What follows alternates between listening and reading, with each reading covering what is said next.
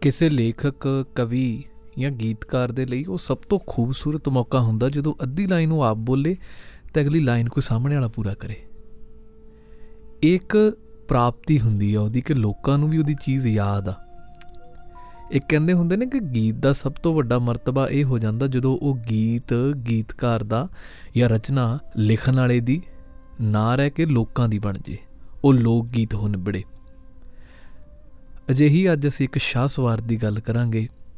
ਨਾਮ ਆ ਵਾਰਿਸ ਸ਼ਾਹ, ਜਿਹਦੇ ਅਨੇਕਾਂ ਬੈਂਤ, ਅਨੇਕਾਂ ਲਾਈਨਾਂ ਲੋਕਾਂ ਦੀ ਜ਼ੁਬਾਨ ਤੇ ਅੱਜ ਤੱਕ ਵੀ ਚੜੀਆਂ ਹੋਈਆਂ ਤੇ ਰਹਿੰਦੀ ਦੁਨੀਆ ਤੱਕ ਚੜੀਆਂ ਹੀ ਰਹਿਣਗੀਆਂ।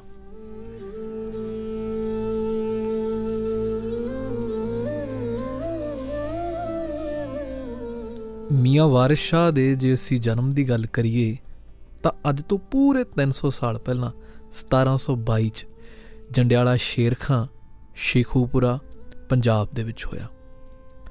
ਵਾਰਿਸ ਸ਼ਾਹ ਦੀ ਜਨਮ ਤਰੀਕ ਨੂੰ ਲੈ ਕੇ ਅਨੇਕਾਂ ਹੀ ਵਿਵਾਦ ਹਨ। ਵਾਰਿਸ ਸ਼ਾਹ ਦੀ ਜਨਮ ਤਰੀਕ ਬਾਰੇ ਆਖਿਆ ਜਾਂਦਾ ਕਿ 1704 1730 ਜਾਂ ਕੁਝ ਕੁ ਵਿਦਵਾਨ 1735 ਤੇ 1738 ਦੀ ਵੀ ਹਾਮੀ ਭਰਦੇ ਨੇ। ਪਰੰਤੂ ਅਸੀਂ ਜੋ ਜਨਮ ਤਰੀਕ ਤੁਹਾਡੇ ਸਾਹਮਣੇ ਰੱਖੀ ਹੈ, ਉਹ ਬਜ਼ਮੇ ਵਾਰਿਸ ਸ਼ਾਹ ਸੁਸਾਇਟੀ ਦੇ ਖਾਦਮ ਵਾਰਿਸੀ ਤੇ ਅਹਿਮਦ ਨਿਵਾਜ਼ ਰਾਂਝਾ ਨੇ ਜੋ ਆਰਟੀਕਲਾਂ ਦੇ ਵਿੱਚ ਕਨਫਰਮ ਕੀਤੀ ਹੈ 1722 ਅਸੀਂ ਉਹਨੂੰ ਹੀ ਆਥੈਂਟਿਕੇਟਡ ਮੰਨਦੇ ਹਾਂ ਕਿਉਂਕਿ ਉੱਥੇ ਮਜ਼ਾਰ ਦੇ ਉੱਤੇ ਵੀ ਇਹੀ ਤਰੀਕ ਲਿਖੀ ਹੋਈ ਹੈ। ਵਾਰਿਸ ਸ਼ਾਹ ਦੇ ਪਿਤਾ ਗੁਲ ਸ਼ੇਰ ਖਾਨ ਇੱਕ ਇਮਾਮ ਸਨ। ਉਹ ਸ਼ੇਖੂਪੁਰਾ ਦੇ ਵਿੱਚ ਇੱਕ ਮਸਜਿਦ ਦੇ ਵਿੱਚ ਇਮਾਮ ਸਨ ਤੇ ਉਹਨਾਂ ਦੇ ਮਾਂ ਕਮਾਲ ਬਾਨੋ ਇੱਕ ਚੰਗੀ ਧਾਰਮਿਕ ਗਿਆਨ ਰੱਖਣ ਵਾਲੀ ਸ਼ਖਸੀਅਤ ਸੀ। ਪਰਿਵਾਰ ਦੇ ਵਿੱਚ ਇੱਕ ਪੜ੍ਹਾਈ ਲਿਖਾਈ ਦਾ ਖੂਬਸੂਰਤ ਮਾਹੌਲ ਸੀ। ਵਾਰਿਸ ਸ਼ਾਹ ਨੇ ਕਾਫੀ ਸਬਕ ਆਪਣੇ ਮਾਂ ਤੇ ਆਪਣੇ ਬਾਪ ਤੋਂ ਹੀ ਸਿੱਖੇ। ਜਿਵੇਂ ਕਿ ਪੁਰਾਣੇ ਟਾਈਮਾਂ ਦੇ ਵਿੱਚ ਇੱਕ ਰਿਵਾਜ ਸੀ ਕਿ ਬੱਚੇ ਦੀ ਮੁੱਢਲੀ ਸਿੱਖਿਆ ਤਾਂ ਉਹਨੂੰ ਮਾਂ ਪੜਾਉਂਦੀ ਸੀ ਤੇ ਬਾਅਦ ਚ ਜੋ ਅਗੇਰਲੀ ਸਿੱਖਿਆ ਸੀਗੀ, ਉਹ ਉਹਦੇ ਪਿਤਾ ਪੜਾਉਂਦੇ ਹੁੰਦੇ ਸਨ।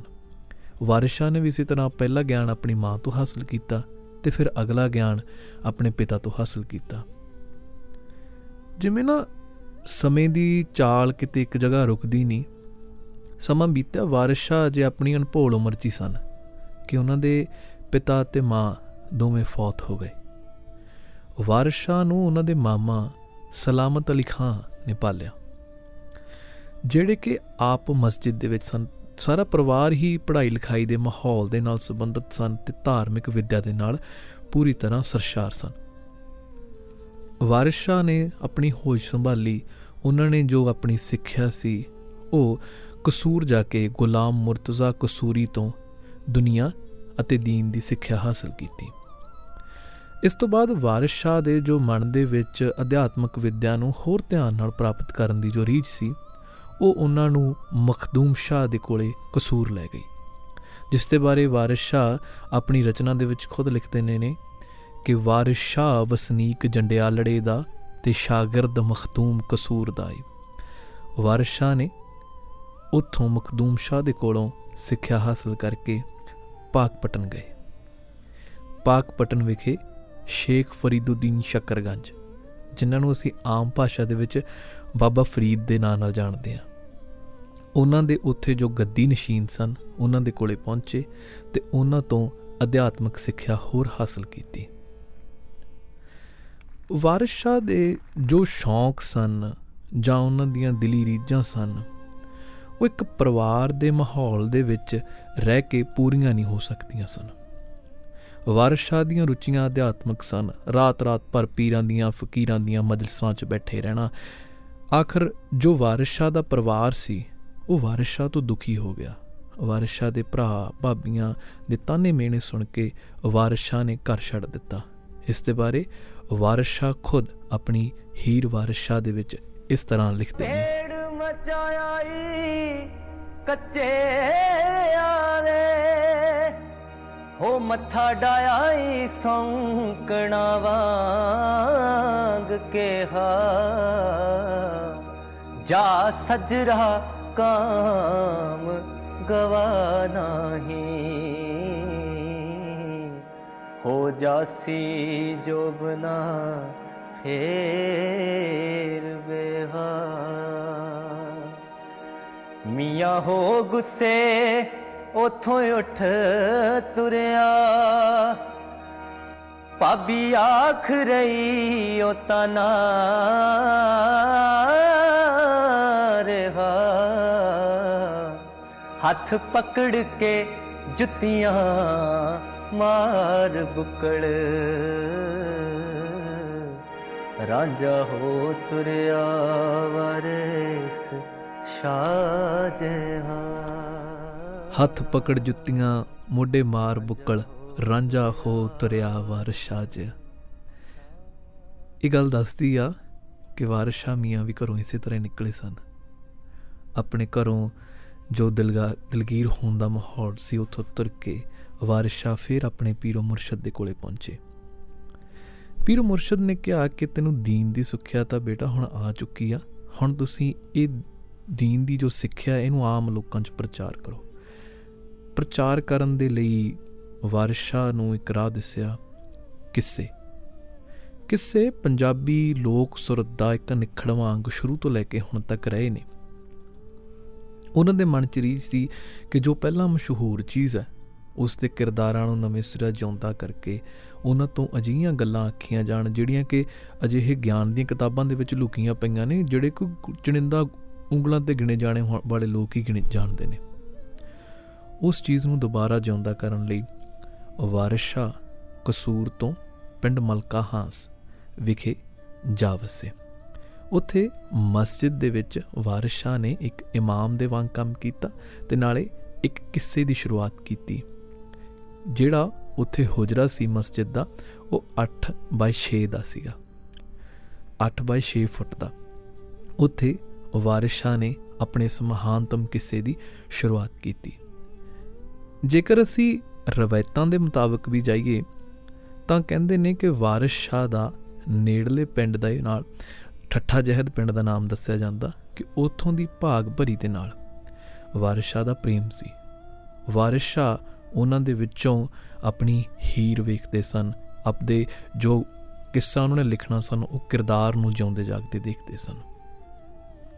ਵਾਰਿਸ ਸ਼ਾਹ ਨੇ ਆਪਣੇ ਕਿੱਸੇ ਦੇ ਬਾਰੇ ਕਿ ਮੈਂ ਕਿੱਸਾ ਕਿਉਂ ਲਿਖਿਆ, ਉਹਦੇ ਬਾਰੇ ਕਿੱਸੇ 'ਚ ਦੱਸਦੇ ਨੇ ਕਿ ਯਾਰਾਂ, ਅਸਾਂ ਨੂੰ ਆਣ ਫਰਮਾਇਸ਼ ਕੀਤੀ, ਕਿੱਸਾ ਹੀਰ ਦਾ ਨਵਾਂ ਬਣਾਈਏ ਜੀ, ਇਸ ਪ੍ਰੇਮ ਦੀ ਝੋਕ ਦਾ ਸਭ ਕਿੱਸਾ ਸੋਹਣੀ ਜੀਬ ਦੇ ਨਾਲ ਸੁਣਾਈਏ ਜੀ। ਨਾਲ ਅਜ਼ਬ ਬਹਾਰ ਦੇ ਸ਼ੇਰ ਕਹਿ ਕੇ ਰਾਂਝੇ ਹੀਰ ਦਾ ਮੇਲ ਕਰਾਈਏ ਜੀ, ਵਾਰਿਸ ਸ਼ਾਹ ਰਲ ਨਾਲ ਪਿਆਰਿਆਂ ਦੇ ਨਵੀਂ ਇਸ਼ਕ ਦੀ ਬਾਤ ਚਲਾਈਏ ਜੀ। ਵਾਰਿਸ ਸ਼ਾਹ ਨੇ ਆਪਣੇ ਉਸ ਹੁਜਰੇ ਦੇ ਅੰਦਰ ਬੈਠ ਕੇ ਕਿਸੇ ਦੀ ਸ਼ੁਰੂਆਤ ਕੀਤੀ। ਵਾਰਿਸ ਸ਼ਾਹ ਦਾ ਜਦੋਂ ਅੱਜ ਵੀ ਅਸੀਂ ਕਿੱਸਾ ਵੇਖਦੇ ਹਾਂ ਤੇ ਸਭ ਤੋਂ ਪਹਿਲੀ ਸ਼ੁਰੂਆਤ ਉਹਦੀ ਹਮਦ ਦੇ ਨਾਲ ਹੈ। ਉਹ ਹਮਦ ਆਪ ਜੀ ਦੇ ਨਜ਼ਰ ਹੈ।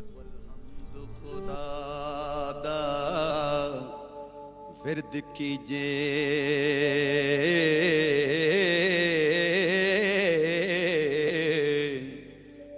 ਇਸ਼ਕ ਕੀਤਾ ਸੂ ਜਗ ਦਾ। ਮੂਲ ਮੀਆਂ ਪਹਿਲਾਂ ਆਪ ਹੀ ਰੱਬ ਨੇ ਇਸ਼ਕ ਕੀਤਾ। ਹੋ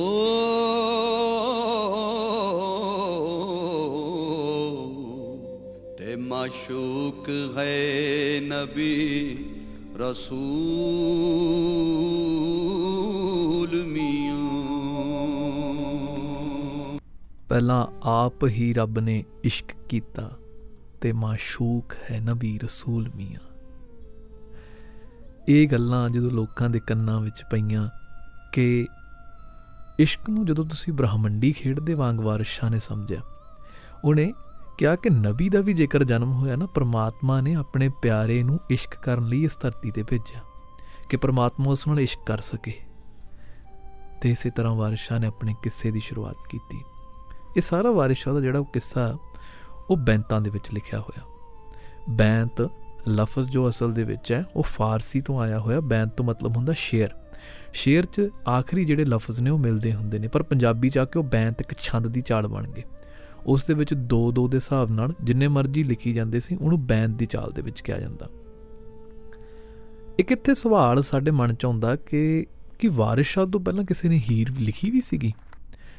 ਜਿਹੜੀ ਹੀਰ ਦੇ ਬਾਰੇ ਅਸੀਂ ਪ੍ਰਾਣੀ ਤੋਂ ਪ੍ਰਾਣੀ ਸਾਡੇ ਕੋਲੇ ਖੋਜ ਮੌਜੂਦ ਆ, ਉਹ ਕਹਿੰਦੀ ਆ ਕਿ ਹੀਰ ਸਭ ਤੋਂ ਪੁਰਾਣੀ ਦਮੋਦਰ ਨੇ ਜਿਹਦਾ ਨਾਮ ਦਮੋਦਰ ਦਾਸ ਗੁਲਾਟੀ ਸੀਗਾ।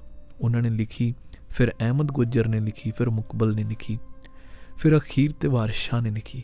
ਵਾਰਿਸ ਸ਼ਾਹ ਤੋਂ ਬਾਅਦ ਵੀ, ਵਾਰਿਸ ਸ਼ਾਹ ਤੋਂ ਬਾਅਦ ਤੱਕ ਟ੍ਰੈਂਡ ਸੈੱਟ ਹੋ ਗਿਆ ਕਿ ਅਸੀਂ ਹਰ ਲਿਖਾਰੀ ਚਾਹੁੰਦਾ ਸੀ ਕਿ ਅਸੀਂ ਹੀਰ ਲਿਖੀਏ ਤੇ ਅਸੀਂ ਵਾਰਿਸ ਸ਼ਾਹ ਦੇ ਬਰਾਬਰ ਖੜੀਏ ਪਰੰਤੂ ਵਾਰਿਸ ਸ਼ਾਹ ਤਾਂ ਫਿਰ ਵਾਰਿਸ ਸ਼ਾਹ ਹੀ ਨੇ। ਉਹਨਾਂ ਤੋਂ ਬਾਅਦ ਅਹਿਮਦ ਯਾਰ ਭਗਵਾਨ ਸਿੰਘ ਨੇ ਪੰਜਾਬੀ ਦੇ ਵਿੱਚ ਹੀਰ ਲਿਖੀ, ਕ੍ਰਿਸ਼ਨ ਸਿੰਘ ਨੇ ਲਿਖੀ, ਪਰੰਤੂ ਕੋਈ ਵਾਰਿਸ ਸ਼ਾਹ ਦੇ ਨੇੜੇ ਪਾਸਕੂ ਵੀ ਨਹੀਂ ਪਹੁੰਚ ਸਕਿਆ। ਵਾਰਿਸ ਸ਼ਾਹ ਦੀ ਲਿਖੀ ਹੋਈ ਹੀਰ ਨੇ ਉਹਨੂੰ ਕਿੱਸਿਆਂ ਦਾ ਸਰਤਾਜ ਬਣਾ ਦਿੱਤਾ।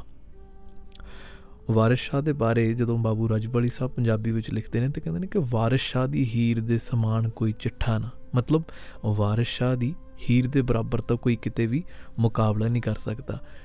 ਵਾਰਿਸ ਸ਼ਾਹ ਜਦੋਂ ਆਪਣੇ ਕਿੱਸੇ ਦੇ ਵਿੱਚ ਹੀਰ ਦੀ ਖੂਬਸੂਰਤੀ ਦਾ ਵਰਣਨ ਕਰਦੇ ਨੇ ਤਾਂ ਖੂਬਸੂਰਤੀ ਦੇਖਣ ਲਾਇਕ ਹੈ। ਉਸ ਖੂਬਸੂਰਤੀ ਦੇ ਵਿੱਚ ਅਜਿਹੇ ਨਕਸ਼ੇ ਸਾਨੂੰ ਵੇਖਣ ਨੂੰ ਮਿਲਦੇ ਨੇ ਕਿ ਬੰਦਾ ਸੋਚਦਾ ਸੋਚਦਾ ਪਰੀਆਂ ਨੂੰ ਵੀ ਮਾਤ ਪਾ ਜੇ ਪੁਰਖ ਯਕੂਤ ਜਿਵੇਂ ਲਾਲ ਚਮਕਣ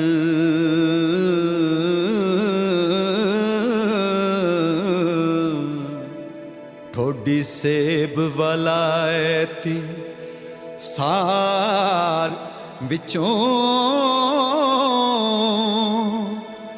ਦੰਦ ਚੰਬੇ ਦੀ ਕਲੀ ਕੇ ਹੰਸ ਮੋਤੀ। ਹੋ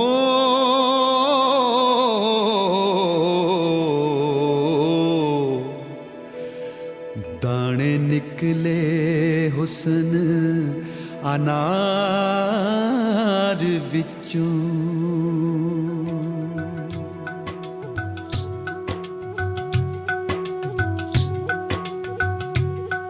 ਹੀਰ ਚਾਏ ਪੱਤਾ, ਖੰਡ, ਖੀਰ, ਮੱਖਣ ਮੀਏ ਰਾਂਝੇ ਦੇ ਪਾਸ ਲਿਆਉਂਦੀ ਏ ਹੱਥੀ ਆਪਣੇ ਰਾਂਝੇ ਨੂੰ ਹੀਰ ਜੱਟੀ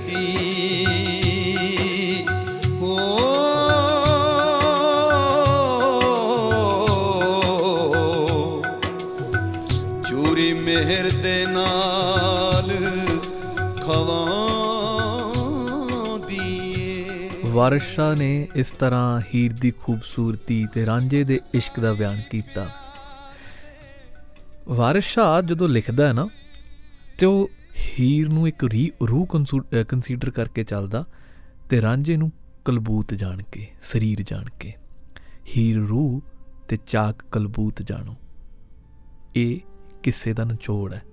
ਜੇ ਤੁਸੀਂ ਕਿੱਸੇ ਨੂੰ ਸਮਝਣਾ, ਤਾਂ ਹੀਰ ਨੂੰ ਤੁਹਾਨੂੰ ਰੂਹ ਸਮਝਣਾ ਪਏਗਾ ਤੇ ਰਾਂਝੇ ਨੂੰ ਕਲਬੂਤ।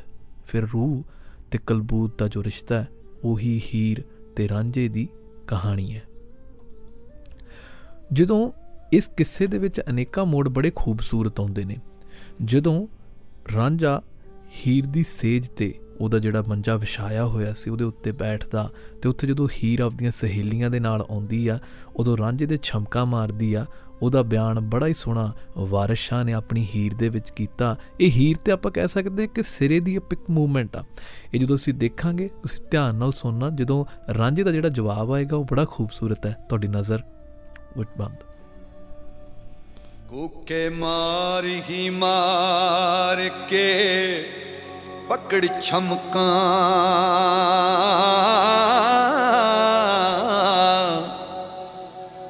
ਪਰ ਆਦਮੀ ਤੇ ਕਹਿਰ ਵਾਨ ਹੋਈ।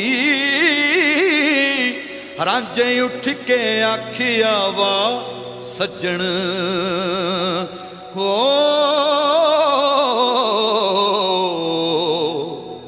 ਹੀਰ ਹੱਸ ਕੇ ਤੇ ਮਿਹਰਬਾਨ ਹੋਈ। ਕੱਛੇ ਵੰਜਲੀ ਕੰਨਾਂ ਦੇ ਵਿੱਚ ਵਾਲੇ।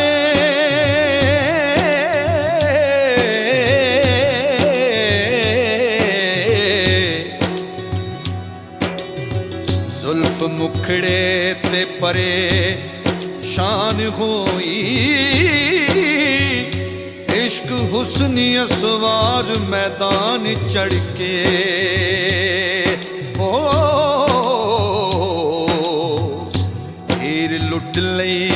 ਤੇ ਪਛੇ ਮਾਨ ਹੋਈ। ਇਹ ਬੰਦ ਤੁਹਾਡੇ ਨਜ਼ਰ ਕੀਤਾ। ਇਹ ਬੰਦ ਦੇ ਵਿੱਚ ਬੜੀਆਂ ਖੂਬਸੂਰਤੀਆਂ ਨੇ। ਜਦੋਂ ਰਾਂਝੇ ਦੇ ਸ਼ਮਕ ਪੈਂਦੀ ਹੈ, ਰਾਂਝਾ ਉੱਠ ਕੇ ਹਾਏ ਨਹੀਂ ਕਹਿੰਦਾ, ਰਾਂਝਾ ਉੱਠ ਕੇ ਕਹਿੰਦਾ, ਵਾਹ, ਸੱਜਣ। ਇਹ ਵਾਰਿਸ ਸ਼ਾਹ ਦੀ ਖੂਬਸੂਰਤੀ ਹੈ, ਲਫ਼ਜ਼ਾਂ ਦਾ ਜਾਦੂਗਰ, ਲਫ਼ਜ਼ਾਂ ਦਾ ਸਰਦਾਰ, ਜੋ ਮਰਜ਼ੀ ਕਹਿ ਸਕਦੇ ਹਾਂ ਅਸੀਂ ਵਾਰਿਸ ਸ਼ਾਹ ਨੂੰ। ਵਾਰਿਸ ਸ਼ਾਹ ਜਦੋਂ ਗੱਲ ਕਰਦਾ ਨਾ, ਉਹਨੂੰ ਇਸ਼ਕ ਤੇ ਦੁਨੀਆ, ਇਹ ਬ੍ਰਹਿਮੰਡ ਦੀ ਇੱਕ ਬਹੁਤ ਵੱਡੀ ਖੇਡ ਲੱਗਦੀ ਹੈ ਤੇ ਰਾਂਝਾ ਤੇ ਹੀਰ ਦਾ ਜੋ ਇਸ਼ਕ ਹੈ, ਉਹ ਇਸ ਬ੍ਰਹਿਮੰਡੀ ਖੇਡ ਦਾ ਇੱਕ ਛੋਟਾ ਜਿਹਾ ਹਿੱਸਾ ਲੱਗਦਾ ਤੇ ਵਾਰਿਸ ਸ਼ਾਹ ਨੇ ਉਸੇ ਨੂੰ ਬਿਆਨ ਕਰਨ ਦੀ ਕੋਸ਼ਿਸ਼ ਕੀਤੀ ਹੈ। ਵਾਰਿਸ ਸ਼ਾਹ ਦੀ ਲਿਖੀ ਹੋਈ ਹੀਰ ਪੰਜਾਬੀ ਸੱਭਿਆਚਾਰ ਦਾ ਇੱਕ ਐਨਸਾਈਕਲੋਪੀਡੀਆ ਮੈਂ ਕਹਿੰਦਾ ਵਾਰਿਸ ਸ਼ਾਹ ਜਦੋਂ ਰਾਂਝਾ ਮੱਝੀਆਂ ਚਾਰਦਾ ਤੇ ਉਦੋਂ ਜੋ ਬਿਆਨ ਕਰਦੇ ਨੇ ਕਿ ਮੱਝੀਆਂ ਦੀ ਕਿਸਮਾਂ, ਮੈਨੂੰ ਲੱਗਦਾ ਇਹਨਾਂ ਮੱਝਾਂ ਦੇ ਵਪਾਰੀ ਨੂੰ ਵੀ ਨਹੀਂ ਪਤਾ ਹੋਣਾ ਕਿ ਮੱਝਾਂ ਦੀਆਂ ਇੰਨੀਆਂ ਕਿਸਮਾਂ ਹੁੰਦੀਆਂ। ਤੇ ਜਦੋਂ ਕਿਸੇ ਜਨਾਨੀਆਂ ਦੇ ਕੋਈ ਮੇਕਅਪ ਦੀ ਜਾਂ ਖੂਬਸੂਰਤੀ ਦੀ ਗੱਲ ਕਰਦਾ, ਤੇ ਉਹਨਾਂ 16 ਸਿੰਗਾਰ ਇਸਤਰੀਆਂ ਨੂੰ ਵੀ ਨਹੀਂ ਪਤਾ ਹੋਣੇ। ਕਿਉਂਕਿ ਵਾਰਿਸ ਸ਼ਾਹ ਦੇ ਕੋਲੇ ਜੋ ਨੌਲੇਜ ਸੀ, ਉਹੀ ਉਹਨਾਂ ਨੂੰ ਵਾਰਿਸ ਸ਼ਾਹ ਬਣਾਉਂਦੀ ਆ। ਭਾਵੇਂ ਕਿ ਉੱਥੇ ਉਸ ਟਾਈਮ ਤੇ ਜੋ ਧਾਰਮਿਕ ਰੀਤੀ ਰਿਵਾਜ ਜਾਂ ਖੋਟਾਂ ਜੋ ਚੱਲ ਰਹੀਆਂ ਸਨ ਵਾਰਿਸ ਸ਼ਾਹ ਉਹਨਾਂ ਦੀ ਵੀ ਜ਼ਿਕਰ ਕਰਦੇ ਆ। ਜਦੋਂ ਕਿਸੇ ਦੇ ਵਿੱਚ ਇੱਕ ਮੋੜ ਆਉਂਦਾ ਕਿ ਜਦੋਂ ਰਾਂਝਾ, ਰਾਂਝੇ ਦੀ ਜਦੋਂ ਜ਼ਮੀਨ ਵੰਡੀ ਜਾਂਦੀ ਆਪਦੇ ਭਰਾਵਾਂ ਦੇ ਨਾਲ, ਤੇ ਉਹਦੇ ਭਰਾ ਕਾਜੀ ਨੂੰ ਵੱਡੀ ਦੇ ਦਿੰਦੇ ਰਿਸ਼ਵਤ ਦੇ ਦਿੰਦੇ ਆ। ਤੇ ਰਿਸ਼ਵਤ ਦੇ ਕੇ ਜਿਹੜੀ ਮਾੜੀ ਜ਼ਮੀਨ ਉਹ ਰਾਂਝੇ ਨੂੰ ਦੇ ਦਿੰਦੇ ਤੇ ਦੂਜੀ ਜ਼ਮੀਨ ਚੰਗੀ ਹੈ ਜਿਹੜੀ ਖੁਦ ਰੱਖ ਲੈਂਦੇ ਆ, ਉਹਦੇ ਬਾਰੇ ਵੀ ਵਾਰਿਸ ਸ਼ਾਹ ਗੱਲ ਕਰਦਾ। ਜਦੋਂ ਨਿਕਾਹ ਦੇ ਵਿੱਚ ਕਬੂਲ ਹੈ ਹੀਰ ਤੋਂ ਕਹਾਉਣਾ ਹੁੰਦਾ ਨਾ, ਤਾਂ ਧੋਖੇ ਦੇ ਨਾਲ ਕਾਜ਼ੀ ਉਹਨੂੰ ਕਬੂਲ ਹੈ ਕਹਾਉਂਦਾ ਤਾਂ ਉਹਦੇ ਬਾਰੇ ਰਾਂਝਾ ਲਿਖਦਾ ਕਿ ਹੀਰ ਵਾਰਿਸ਼ਾ ਲਿਖਦੇ ਨੇ ਕਿ ਹੀਰ ਆਖਦੀ ਕਾਜੀਆ ਪਾਜੀ ਆਵੇ ਤੱਕੋ ਤਿੱਕੀ ਦਾ ਪੜੇ ਨਿਕਾਹ ਮੇਰਾ। ਪਹਿਲੇ ਰੋਜ਼ ਮੈਂ ਇਸ਼ਕ ਦੇ ਲੜ ਲੱਗੀ, ਖੁਦਾ ਬਖਸ਼ਿਆ ਕੁੱਲ ਗੁਨਾਹ ਮੇਰਾ। ਵਾਰਿਸ਼ਾ ਹਰ ਇੱਕ ਚੀਜ਼ ਦੇ ਬਾਰੇ ਜ਼ਿਕਰ ਖੁੱਲ ਕੇ ਕਰਦੇ ਨੇ। ਜੇਕਰ ਰੰਗ ਇਹ ਹੋਵੇ ਕਿ ਦੁੱਖ ਦਾ ਤਾਂ ਵਾਰਿਸ਼ਾ ਉੱਥੇ ਵੀ ਸਰਦਾਰ ਹੈ। ਵਾਰਿਸ਼ਾ ਜਦੋਂ ਜੋਗੀ ਰੰਗਪੁਰ ਖੇੜੇ ਜਾਂਦਾ, ਹੀਰ ਨੂੰ ਪਹਿਲੀ ਵਾਰੀ ਵੇਖਦਾ ਤੇ ਜੋ ਉਹਦੇ ਦਿਲ ਦੀ ਹੂਕ ਉੱਠਦੀ ਆ, ਜਾਂ ਜੋ ਹੀਰ ਉਹਨੂੰ ਕਹਿੰਦੀ ਆ ਕਿ ਹੀਰ ਆਖਦੀ ਜੋਗੀ ਆ, ਝੂਠ ਬੋਲੇ, ਕੌਣ ਰੁੱਠੜੇ ਯਾਰ ਮਨਾਉਂਦਾ ਈ। ਉਹ ਜੋ ਹੂਕ ਹੈ ਵਾਰਿਸ਼ਾ ਦੀ, ਕਲਮਕਾਰ ਵਾਰਿਸ਼ਾ ਤੇ ਆਵਾਜ਼ ਜਿਹੜੀ ਜਸਵੀਰ ਜੱਸੀ ਦੀ, ਕਿਆ ਖੂਬਸੂਰਤ ਸੁਮੇਲ ਹੈ। ਤੁਹਾਡੇ ਅੱਗੇ ਹਾਜ਼ਰ ਹੈ।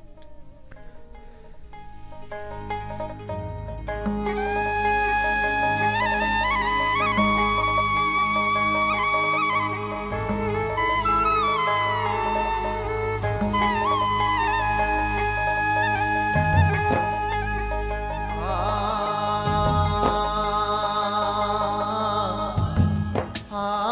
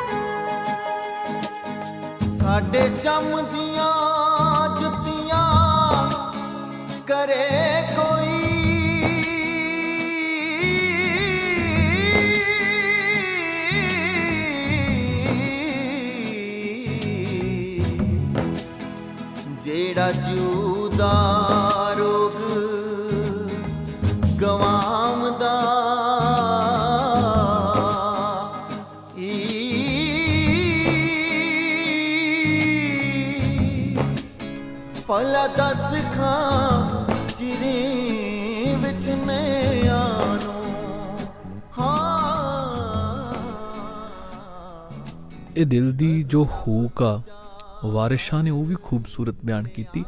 ਵਾਰਿਸ ਸ਼ਾਹ ਜਦੋਂ ਲਿਖਦੇ ਨੇ ਨਾ ਸਟਾਰਟਿੰਗ ਉਹਨਾਂ ਦੀ ਗੱਲ ਭਾਵੇਂ ਹੀਰ ਰਾਂਝੇ ਦੀ ਇਸ਼ਕ ਆ, ਉਹ ਇਸ਼ਕ ਮਿਜ਼ਾਜੀ ਤੋਂ ਸ਼ੁਰੂ ਹੁੰਦੀ ਆ, ਪਰ ਗੱਲ ਨਿਬੜਦੀ ਇਸ਼ਕ ਹਕੀਕੀ ਤੋਂ ਆ।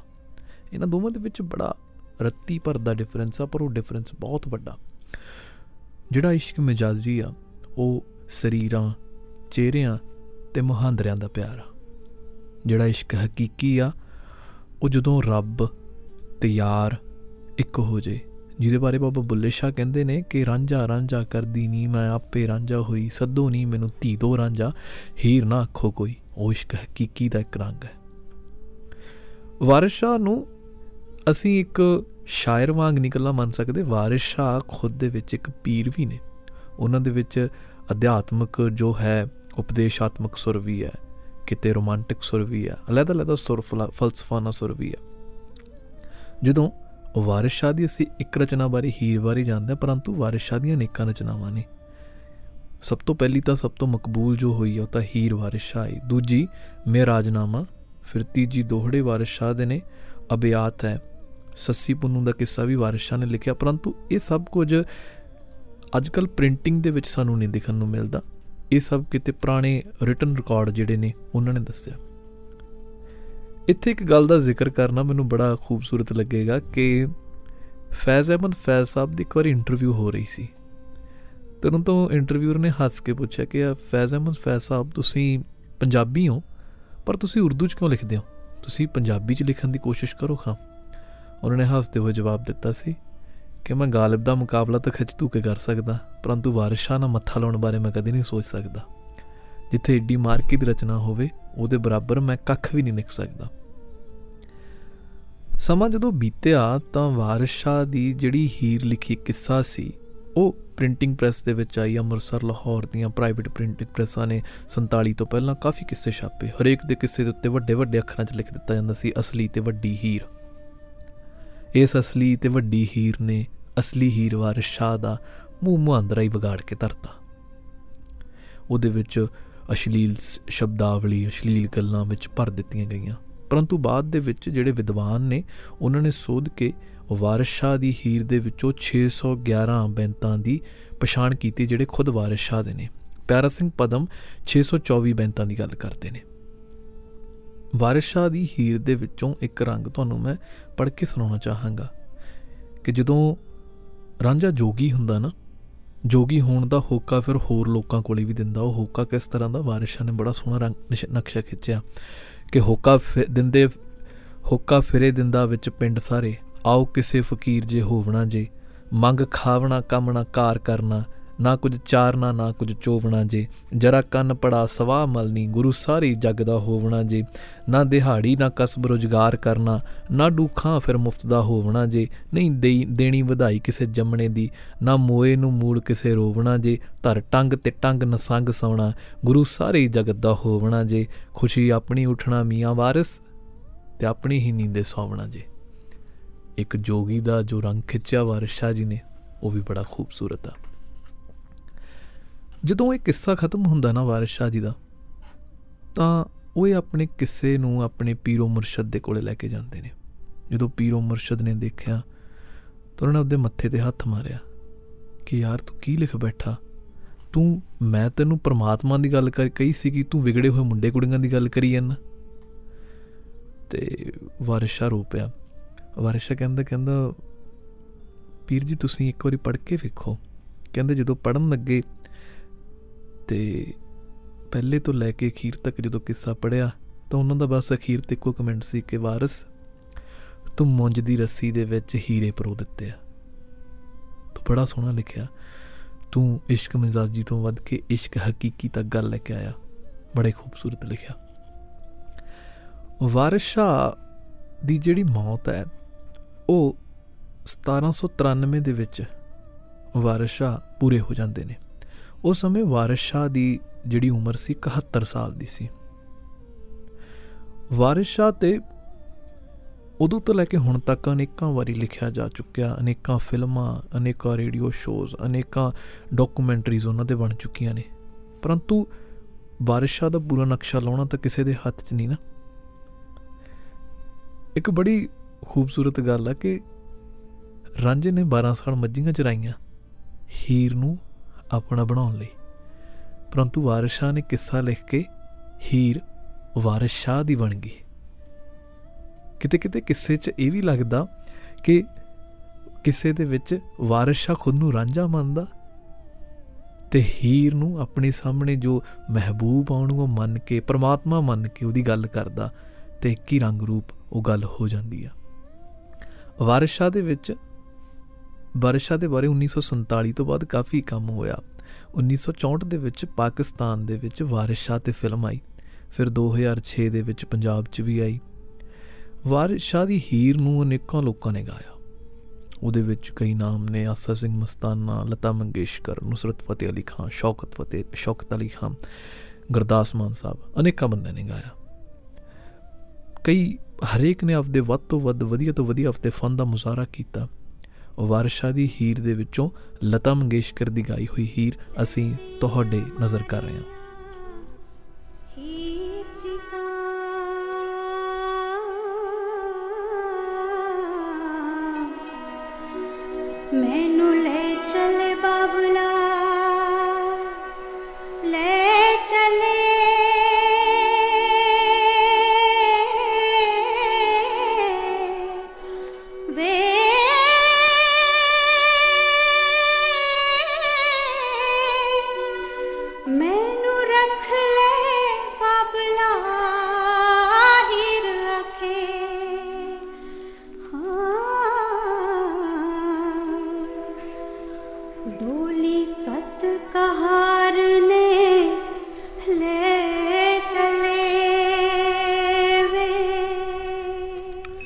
ਵਾਰਸ਼ਾ ਦੀ ਹੀਰ ਦਾ ਭਾਰਤ ਦੀ ਆਜ਼ਾਦੀ 'ਚ ਵੀ ਯੋਗਦਾਨ ਸਰਦਾਰ ਉਦਮ ਸਿੰਘ ਦੀ ਜੇਕਰ ਕੋਈ ਪਸੰਦੀਦਾ ਪੁਸਤਕ ਸੀ, ਤਾਂ ਹੀਰ ਵਾਰਸ਼ਾ ਸੀ।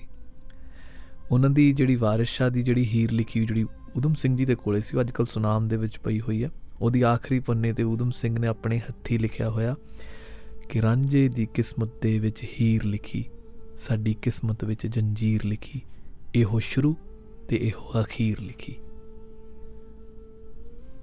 ਉਦਮ ਸਿੰਘ ਅਰਗਾ ਨੂੰ ਵੀ ਹੀਰ ਨੇ ਇਨਸਪਾਇਰ ਕੀਤਾ। ਪੁਰਾਣੇ ਬਜ਼ੁਰਗ ਦੱਸਦੇ ਸਨ, ਕਈ ਇੱਕ ਦੀ ਮੈਂ ਇੰਟਰਵਿਊ ਸੁਣ ਰਿਹਾ ਸੀ। ਉਹ ਕਹਿੰਦੇ, ਜਦੋਂ 47 ਦੀ ਵੰਡ ਹੋਈ ਤਾਂ ਮੈਂ ਇੱਕ ਟਰੰਕ ਤੇ ਇੱਕ ਹੀਰ ਵਾਰਿਸ਼ਾ ਲੈ ਕੇ ਆਇਆ। ਇਹ ਹੀਰ ਵਾਰਿਸ਼ਾ ਦਾ ਮਰਤਬਾ। ਪੰਜਾਬ ਦੇ ਕਈ ਲਿਖਾਰੀਆਂ ਨੂੰ ਵੀ ਹੀਰ ਵਾਰਿਸ਼ਾ ਨੇ ਮੁਤਾਸਰ ਕੀਤਾ। ਜਸਵੰਤ ਕਮਲ ਉਹਨਾਂ ਦੇ ਵਿੱਚੋਂ ਇੱਕ ਨੇ। ਉਹਨਾਂ ਦੇ ਗਾਂ ਜਿਹੜੇ ਦੋਤਰੇ ਨੇ, ਸੁਮੇਲ ਸਿੱਧੂ, ਉਹਨਾਂ ਨੇ ਵੀ ਆਪਣੀ ਸਾਰੀ ਜ਼ਿੰਦਗੀ ਇੱਕ ਤਰ੍ਹਾਂ ਦੀ ਹੀਰ ਵਾਰਿਸ਼ਾ ਦੇ ਲਈ ਸਮਰਪਿਤ ਹੈ। ਜਸਵੰਤ ਕਮਲ ਇੱਕ ਗੱਲ ਕਿਹਾ ਕਰਦੇ ਸਨ ਕਿ ਪੰਜਾਬ ਦੀ ਜੇਕਰ ਸਭ ਤੋਂ ਉੱਤਮ ਸਾਹਿਤਕ ਰਚਨਾ ਜੇਕਰ ਮੈਂ ਵੇਖਣਾ ਚਾਹਾਂ, ਤਾਂ ਉਹ ਹੀਰ ਵਾਰਿਸ਼ਾ ਹੈ। ਕਈ, ਇਹ ਗੱਲ ਤੇ ਆਬਜੈਕਸ਼ਨ ਕਰਦੇ ਨੇ ਕਿ ਜਿਹੜੇ ਹੀਰ ਰਾਂਝਾ ਇਹ ਇੱਕ ਅਜਿਹੇ ਲੋਕ ਨੇ ਜਿਨ੍ਹਾਂ ਦੇ ਬਾਰੇ ਨਹੀਂ ਗੱਲ ਹੋਣੀ ਚਾਹੀਦੀ। ਪਰੰਤੂ ਪ੍ਰੋਫੈਸਰ ਪੂਰਨ ਸਿੰਘ ਜਦੋਂ ਲਿਖਦੇ ਨੇ ਨਾ ਕਿ ਪੰਜਾਬ ਜਿਉਂਦਾ ਗੁਰਾਂ ਦੇ ਨਾਂ ਤੇ, ਉਹਦੇ ਵਿੱਚ ਇੱਕ ਉਹ ਹੁੰਦਾ ਕਿ ਆ ਭੈਣੇ ਹੀਰੀਏ ਆ ਵੀਰਾ ਰਾਂਝਾ। ਉਹ ਉਹਨਾਂ ਨੂੰ ਵੀਰਾ ਤੇ ਭੈਣ ਕੰਸੀਡਰ ਕਰਦੇ ਨੇ। ਵਾਰਿਸ ਸ਼ਾਹ ਕਲਾ ਸ਼ਬਦਾਂ ਦਾ ਵਾਰਿਸ ਨਹੀਂ, ਉਹ ਅਖਾਣਾ ਦਾ ਵੀ ਵਾਰਿਸ ਆ। ਉਹਨੇ ਵਾਰਿਸ ਸ਼ਾਹ ਦੀ ਹਰ ਇੱਕ ਗੱਲ ਆਪਦੇ ਆਪ ਵਿੱਚ ਮੁਹਾਵਰਾ, ਜਿਹੜਾ ਅੱਜ ਵੀ ਅਸੀਂ ਯੂਜ਼ ਕਰਦੇ ਆ ਭਾਵੇਂ ਕਿ ਉਹ ਹੋਵੇ ਕਿ ਵਾਰਿਸ ਸ਼ਾਹ ਲਕੋਈਏ ਜੱਗ ਕੋਲੋਂ, ਭਾਵੇਂ ਆਪਣਾ ਹੀ ਗੁੜ ਖਾਈਏ ਜੀ। ਜਾਂ ਫਿਰ ਕਿਹਾ ਜਾਵੇ ਕਿ ਵਾਰਿਸ ਸ਼ਾਹ ਨਾਲ ਆਤਾਂ ਜਾਂਦੀਆਂ ਨੇ, ਭਾਵੇਂ ਕੱਟੀਏ ਪੂਰੀਆਂ ਪੂਰੀਆਂ ਜੀ। ਜਾਂ ਵਾਰਿਸ ਸ਼ਾਹ ਇਸ਼ਕ ਦੇ ਵਣਜ ਵਿੱਚੋਂ ਪੱਲੇ ਕਿਸੇ ਨਾ ਬੱਦੀ ਦਮੜੀਏ। ਇਹ ਗੱਲਾਂ ਲੋਕ ਮੁਹਾਵਰੇ ਦਾ ਇੱਕ ਰੂਪ ਧਾਰਨ ਕਰ ਗਏ ਪਰੰਤੂ ਇੱਕ ਕਮਾਲ ਦੀ ਤਰਾਸਦੀ ਵੀ ਆ। ਤਰਾਸਦੀ ਲਈ ਧਿਆਨ ਲਵਾਉਣ ਲਈ ਮੈਂ ਸਿਰਫ ਚਾਰ ਕੁ ਲਾਈਨਾਂ ਨੇ ਹਰਮਨਜੀਤ ਦੀਆਂ ਲਿਖੀਆਂ ਹੋਈਆਂ, ਰਾਣੀ ਤਤ ਜਿਨ੍ਹਾਂ ਨੇ ਲਿਖੀ ਆ ਕਿ ਕਬਰਾਂ ਉੱਤੇ ਮੇਲੇ ਲੱਗਦੇ, ਆਵਣ ਘੱਤ ਵਹੀਰਾਂ ਹੀਰਾ ਮਾਰਨ ਵਾਲੀ ਦੁਨੀਆ ਨੱਚ ਨੱਚ ਗਾਵੇ ਹੀਰਾ। ਇਹ ਵੀ ਇੱਕ ਤਰਾਸਦੀ ਆ। ਜਦੋਂ 1947 ਦੀ ਵੰਡ ਹੁੰਦੀ ਹੈ ਨਾ, ਤਾਂ ਉਦੋਂ ਇੱਕ ਪੰਜਾਬ ਦੀ ਇੱਕ ਮਸ਼ਹੂਰ ਕਵੀ ਅਮਰਤਾ ਪ੍ਰੀਤਮ ਨੇ ਇੱਕ ਕਵਿਤਾ ਲਿਖ ਕੇ ਵਾਰਿਸ ਸ਼ਾਹ ਨੂੰ ਮਿਹਣਾ ਕਹਿ ਸਕਦੇ ਹਾਂ ਜਾਂ ਆਪਾਂ ਬੋਲ ਕਹਿ ਸਕਦੇ ਹਾਂ ਉਸ ਤਰੀਕੇ ਦੇ ਬੋਲੇ ਕਿ ਅੱਜ ਅੱਖਾਂ ਵਾਰਿਸ ਸ਼ਾਹ ਨੂੰ ਕਿਤੋਂ ਕਬਰਾਂ ਵਿੱਚੋਂ ਬੋਲ, ਵਡਾਲੀ ਬ੍ਰਦਰਸ ਦੀ ਆਵਾਜ਼ ਦੇ ਵਿੱਚ ਤੇ ਵਾਰ, ਅਮਰਤਾ ਪ੍ਰੀਤਮ ਦੀ ਕਲਮ ਤੁਹਾਡੇ ਨਜ਼ਰ ਹੈ।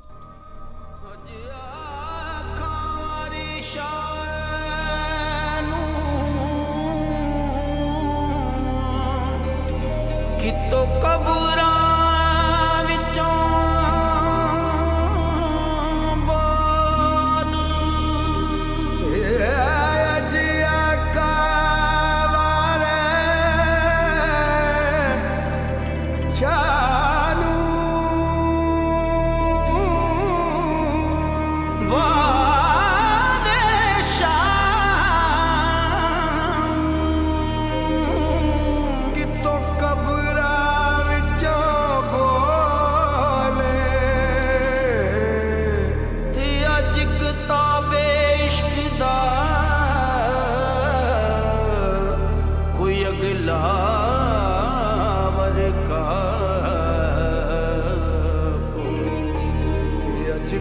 ਕਿਤਾਬੇ ਇਸ਼ਕ ਦਾ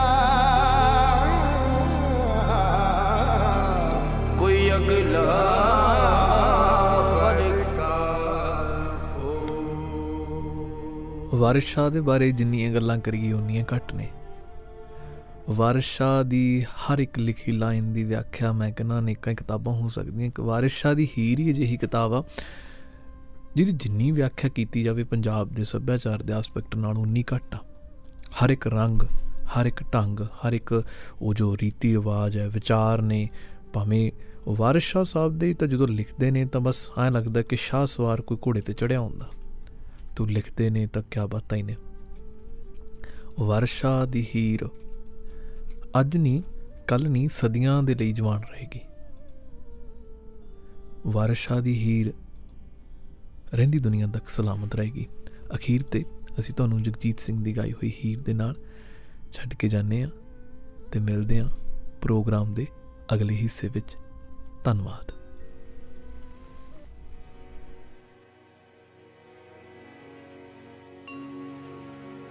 ਦੇਣਾ ਜਾਣਦੇ ਸੀਸ ਵਿੱਚ ਉਖਲੇ ਦੇ।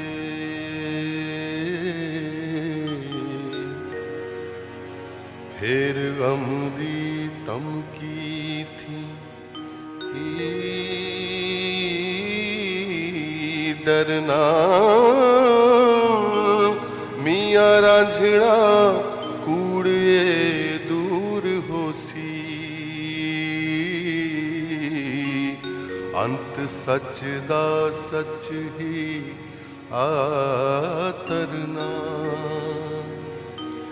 ਜਾਨ ਸੋਈ ਮਹਿਬੂਬ ਤੋਂ ਫਿਦਾ ਹੋਵੇ। ਅਸੀਂ ਆਕਬਤ ਨੂੰ ਇੱਕ ਰੋਜ਼ ਮਰਨਾ। ਜਾਹਲ ਆਸ਼ਿਕਾਂ ਨੂੰ ਐਵੇਂ ਦੇਣ ਤਾਨੇ।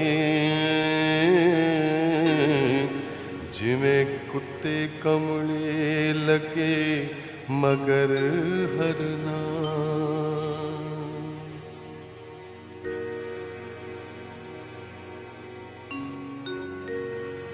ਹਰ ਵੇਲੇ ਰੱਬ ਨੂੰ ਯਾਦ ਕਰਨਾ ਨਹੀਂ ਇਸ਼ਕ ਨੂੰ ਮੀਣਾ ਲਾਵਣਾ ਈ। ਇਸ ਇਸ਼ਕ ਦਾ ਵਣਜ ਵਪਾਰ ਹੋ ਜਿਉ ਜਾਨ ਤੇ ਸੀਸ ਗਵਾਵਣਾ